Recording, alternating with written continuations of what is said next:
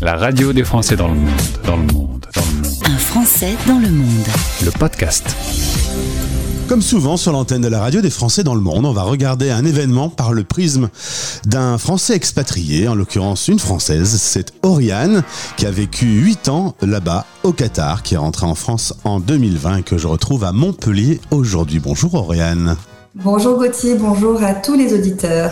Bienvenue sur notre antenne. Tu es coach euh, et juriste et aujourd'hui on va laisser ces deux métiers de côté pour être un petit peu économiste, historienne et euh, sportive aussi. Mais le sport, tu connais, tu as bossé dans une chaîne de télé euh, sportive. Exactement, j'ai bossé plusieurs années euh, déjà pour le gouvernement qatarien et puis aussi pour une, télé, euh, une télé payante, une chaîne de télé payante bien connue, euh, des fans du foot pendant plus de deux ans et demi en charge de l'anti-piratage. Donc ce sont des sujets que tu connais bien, tu as toute légitimité pour qu'on aborde le sujet de cette Coupe du Monde qui fait polémique. Certains veuillent la boycotter. Rappelons qu'il y a 12 ans, la décision a été prise d'organiser cette Coupe du Monde. C'était sous Sarkozy, le 2 décembre 2010. On va, si tu veux bien, commencer par présenter un peu le pays qui, pour résumer, est passé en gros, il y a 50 ans, du Moyen Âge à aujourd'hui, un pays très moderne. Oui, alors c'est vite résumé, mais effectivement, euh, le, Qatar est un tout petit pays, déjà, rappelons-le. Euh, c'est la taille euh, de l'île de France. Et il y a à peu près 3 millions d'habitants, mais seulement 300 000 Qatariens. Donc il faut imaginer pour, pour nos auditeurs qu'il y a 2,7 millions d'expatriés, d'immigrants asiatiques, africains, européens, nord-américains, qui se déplacent dans le pays, qui s'y installent pour des années pour aider, bien entendu, euh, euh, le gouvernement, le pays à se développer intelligemment au niveau touristique et sportif, parce que c'est deux sujets qui, euh, tiennent, vraiment à cœur au pays. Il y a 50 ans, il faut imaginer un peu la vie au quotidien. C'est pas du tout celle d'aujourd'hui, hein tout à fait, c'est un pays qui a, vu une progression euh, d'une manière fulgurante, exceptionnelle, euh, incomparable dans le monde, bien entendu avec la découverte du gaz. Le Qatar est le deuxième producteur mondial de gaz liquéfié, ce qui l'a propulsé en quelques années sur le devant de la scène internationale et en a fait euh, un pays extrêmement riche, extrêmement puissant au niveau économique et qui a aussi cette volonté d'expansion géopolitique. Mais alors, du coup, euh, euh, les plus anciens doivent un peu halluciner sur euh, ce qu'est devenu le Qatar? Oui, alors les anciens, je ne sais pas s'ils hallucinent, mais bien entendu, ils ont dû prendre aussi le, TGV de cette progression. pour la petite anecdote, quand je travaillais donc dans cette chaîne de, télé payante, un de mes, de mes collègues qui avait 40 ou 50 ans vivait encore quand ils étaient petits dans le désert qatarien et leurs parents, voire leurs grands-parents, étaient analphabètes, ne connaissaient même pas leur, euh, leur, date de naissance. Donc il faut imaginer quand même, nous, en tant qu'occidentaux européens qui avons mis des, millénaires dans notre évolution économique, sociale et culturelle, là, au Qatar, ce bond a été fait de manière euh, euh accélérée, on va dire. Alors c'est une monarchie euh, absolue, la langue officielle c'est l'arabe, la capitale c'est Doha, euh, la culture euh, c'est une culture traditionnelle musulmane. Évidemment on arrive sur un certain nombre de sujets que de, de l'Europe. On, met le doigt sur l'alcool, on met le doigt sur l'homosexualité, globalement les droits de l'homme. Bon, on va pas se cacher derrière son petit doigt, il y a encore pas mal de travail. Oui, alors effectivement, c'est une monarchie parlementaire. Hein, il y a énormément, il y a un système législatif qui est assez euh, assez complet et très très riche dans le pays. Euh, et effectivement, les, critiques qui sont portées euh, vers le Qatar, certaines sont sont justifiées. Hein, mais encore une fois, il faut imaginer que le le Qatar, qui est comme ça sous les projecteurs de cette Coupe du Monde, doit faire face à énormément de défis. Euh, bien sûr leurs traditions qui sont importantes à préserver. Encore une fois, ils sont que 300 000. Euh, et puis cette évolution euh, sociétale dont ils doivent aussi faire face. Donc il faut, le mot d'ordre, c'est il faut laisser le temps. il ne faut pas regarder tout sous, notre angle à nous et, et apprécier aussi l'évolution qui a été menée. Bien entendu, cette Coupe du Monde aujourd'hui au Qatar met un coup de projecteur sur cette évolution-là oblige quelque part aussi les dirigeants à accélérer euh, leur, euh, euh, leur, modification de loi, les amendements qu'ils produisent et à, faire en sorte que la population ait accès à encore plus de droits et notamment les immigrants, les travailleurs sur, sur les chantiers, qui est un gros, gros sujet de sécurité qui a inquiété, bien entendu, Amnesty International, qui, je le rappelle, n'a pas demandé à boycotter cet événement, mais au contraire à utiliser cet événement comme un tremplin. Si on prend le sujet de l'homosexualité, par exemple, on le sait, ça existe. Simplement, on le dit pas. Alors c'est une petite subtilité euh, qu'en Europe aujourd'hui, tout a été légiféré, on peut se marier, etc. Là-bas, euh, c'est tabou, mais en même temps, on le sait. Bien entendu, je, veux dire, enfin voilà, la culture, la culture est importante, ça fait partie de leur tradition. Encore une fois, c'est un tout petit pays, mais qui accueille tellement euh, de monde de l'étranger qu'il y a bien entendu bah, une une omerta, on va dire, mais quand même une liberté cachée. Alors, euh, ça paraît, ça paraît un peu fou pour les yeux d'un Européen, mais, euh, mais encore une fois, c'est voilà, c'est présent, c'est là, ça existe. Euh, c'est juste que c'est sous, on va dire, sous le respect des traditions locales et historiques. Tu me disais que sur cette zone, il y avait un des hauts dirigeants qui était lui un homosexuel, mais simplement, c'était pas exprimé. Exactement. Alors pas au Qatar, mais euh, mais euh, bien sûr dans un autre pays du, Golfe. Euh, donc là-dessus, c'est vrai que c'est un sujet qui, qui, qui, est encore tabou.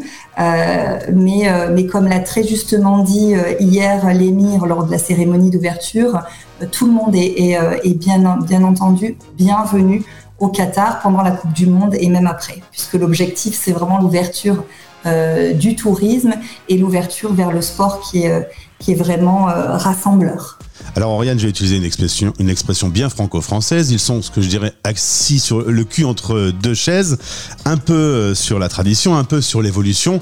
Voilà, le pays sait qu'il va devoir euh, avancer et à la limite, est-ce que cette Coupe du Monde n'est pas l'occasion d'accélérer cette, euh, cette évolution? Alors oui, effectivement, c'est une des occasions parce qu'il faut le rappeler, ça a été moins médiatisé, mais le, Qatar est investi dans le sport depuis euh, depuis une quinzaine d'années. On a accueilli pendant que j'y étais euh, euh, la Coupe du Monde d'athlétisme, la Coupe du Monde de hand. Donc vraiment, l'émir père et maintenant l'émir fils investit énormément dans le sport, notamment pour préserver sa population des problématiques de diabète et d'obésité, mais aussi parce qu'ils savent que le sport est un tremplin merveilleux au niveau géopolitique euh, pour faire connaître bien entendu euh, le pays et, euh, et, gagner un petit peu en aura international. Donc oui, le sport est un atout majeur pour eux. la Coupe du Monde, c'est un petit peu le Graal, mais dans leur vision 2030, ils ne vont pas s'arrêter là. ils vont souhaiter et ils continueront à accueillir des événements sportifs internationaux. Autre gros point noir, et c'est directement lié à leur territoire, c'est le deuxième producteur de gaz au monde. Forcément, euh, le gaz n'est pas très propre. En l'occurrence, euh, parlons écologie. Il euh, y a du boulot, mais le boulot est en train d'être fait peut-être? Oui, alors les Qatariens savent depuis toujours hein, que, ces ressources-là, qui est pour eux un don de Dieu, peuvent être tarissables et qu'il est, il est temps d'investir intelligemment dans l'après gaz et pétrole. Euh, donc c'est un pays qui a déjà anticipé l'après-gaz et qui met en place toute une politique euh, écologique de développement et de, ressources, on va dire, renouvelables euh, et, euh, et, économique euh, pour l'après. C'est un pays où il fait très très chaud l'été, on arrive facilement à 45 degrés, donc il est important pour eux et pour leur survie de mettre en place toute, toute une politique d'énergie renouvelable. Donc ils ont créé deux fermes solaires qui vont, qui vont couvrir 10 à 20% des besoins de la population. Qatar Energy est en train de mettre en place une usine d'ammonium on dit énergie bleue, euh, où le carbone va être capturé et séquestré. Et puis, ils vont créer aussi des trains avec 25% de, gaz à effet de serre en moins. Donc, ils investissent massivement, d'ailleurs aussi comme l'Arabie saoudite, euh, dans euh, le futur des énergies renouvelables pour justement anticiper cette pénurie de gaz. Alors cette Coupe du Monde vient de commencer, beaucoup ont appelé au boycott. Alors les événements en France, il n'y en a quasiment pas du coup. Bon, en même temps, euh, des écrans géants en extérieur, on est en plein mois de décembre, les euh, maires des villes ne se sont pas largement mouillés, hein, parce que de toute façon, on va pas passer sa soirée devant un écran quand il fait hyper froid. Mais bon, bref, c'est quand même un, mouvement général, le boycott, et tu me disais que c'est assez franco-français, ou au moins européano-européen. Oui, je, dirais même c'est c'est très franco-français parce qu'effectivement il y a eu des critiques au niveau européen euh, sur euh, sur la protection des, droits de l'homme sur les chantiers euh, de construction. D'ailleurs, je le rappelle, hein, nos industries françaises de construction sont bien implantées là-bas. Donc il faut pas oublier, que nos grandes industries françaises euh, travaillent depuis des années euh, sur, sur ces terrains-là, donc avec des, immigrés euh, du pays. le boycott, c'est franco-français et surtout, ça a un côté totalement hypocrite de mon point de vue, hein, et ça n'engage que ma responsabilité, parce que encore une fois, le, foot et les événements sportifs de manière générale, ça se veut rassembleur et universel. Et c'est d'ailleurs pour ça que le Qatar a été choisi. Euh, c'est le premier pays du monde arabe à accueillir euh, une Coupe du Monde. Donc, on va dire la boucle est bouclée universellement. Euh, donc, c'est un pays qui a, et nous aussi, je, je, le dis en parlant aussi de moi, on a mis énormément d'efforts, d'énergie, d'amour et de passion et notre expertise pour faire que cet événement soit une réussite. Et donc, quand on entend qu'il faut boycotter, non. Si vraiment on veut boycotter quelque chose et faire et, et, et, et affecter le pays grandement, ben, on vend pas nos Rafales, on vend pas nos Airbus, on n'achète pas leur gaz. Je pense que déjà, ou on boycotte aussi la Coupe du Monde de hand. Pourquoi, pourquoi juste, pourquoi juste le football? Parce que justement, c'est un événement planétaire, universel et, et rassemblant. Ou juste euh, en décembre 2010, on décide de ne pas aller faire euh, la Coupe du Monde là-bas, hein, une fois que c'est décidé. Tout à fait. Et, et donc il n'y a, a, pas que les hommes politiques du Qatar qui ont le cul entre deux chaises, notre président aussi, d'ailleurs on le voit dans ses déclarations, euh, parce qu'il sait très bien qu'on vend euh, et qu'on a un rôle économique très lourd, donc il doit un peu manœuvrer avec les deux sujets. C'est vrai, donc c'est la beauté, c'est la, la, beauté de la politique et je dirais même, on a un petit peu pris en étau les, les, les footballeurs. Euh, on leur a demandé aussi euh, potentiellement de se, de prononcer, alors que c'est pas, ils ont le droit de se prononcer, mais ils ne sont pas des, hommes politiques, ils sont là-bas pour le, jeu, parce que c'est leur métier et parce que justement, euh, ils partagent ces valeurs footballistiques universelles.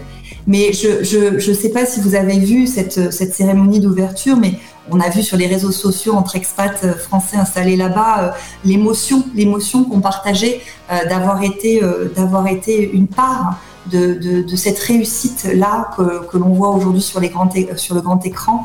Et on voit aussi ce discours ben, voilà, du, fils, après, euh, après 30 ans de règne du père, continuer le flambeau de cette réussite. Et, je crois qu'on a beaucoup d'enseignements, nous, Européens, euh, à tirer de cette, de cette fulgurance et cette progression euh, euh, de, de, de, ce pays-là qui est tout petit, mais qui donne des vraies leçons aussi euh, de, de vie euh, aux autres aux autres habitants du monde. Oriane, en conclusion, sur la radio des Français dans le monde, on va un peu se rallier au rapport d'Amnesty International en disant, bon, alors, euh, certes, tous les problèmes ne sont pas résolus, il y a beaucoup d'avancées encore euh, sur, euh, évidemment, les droits de l'homme, sur l'écologie, mais à la limite, voyons la chose du bon côté, cette Coupe du Monde, c'est l'occasion de faire un, un pas de géant un pas de géant et qui ne va pas s'arrêter là. D'ailleurs, les entreprises françaises accompagnent le Qatar de manière très étroite dans la constitution d'organisations syndicales, ce qui va être aussi euh, un, unique dans, dans, dans, le, dans le, la région.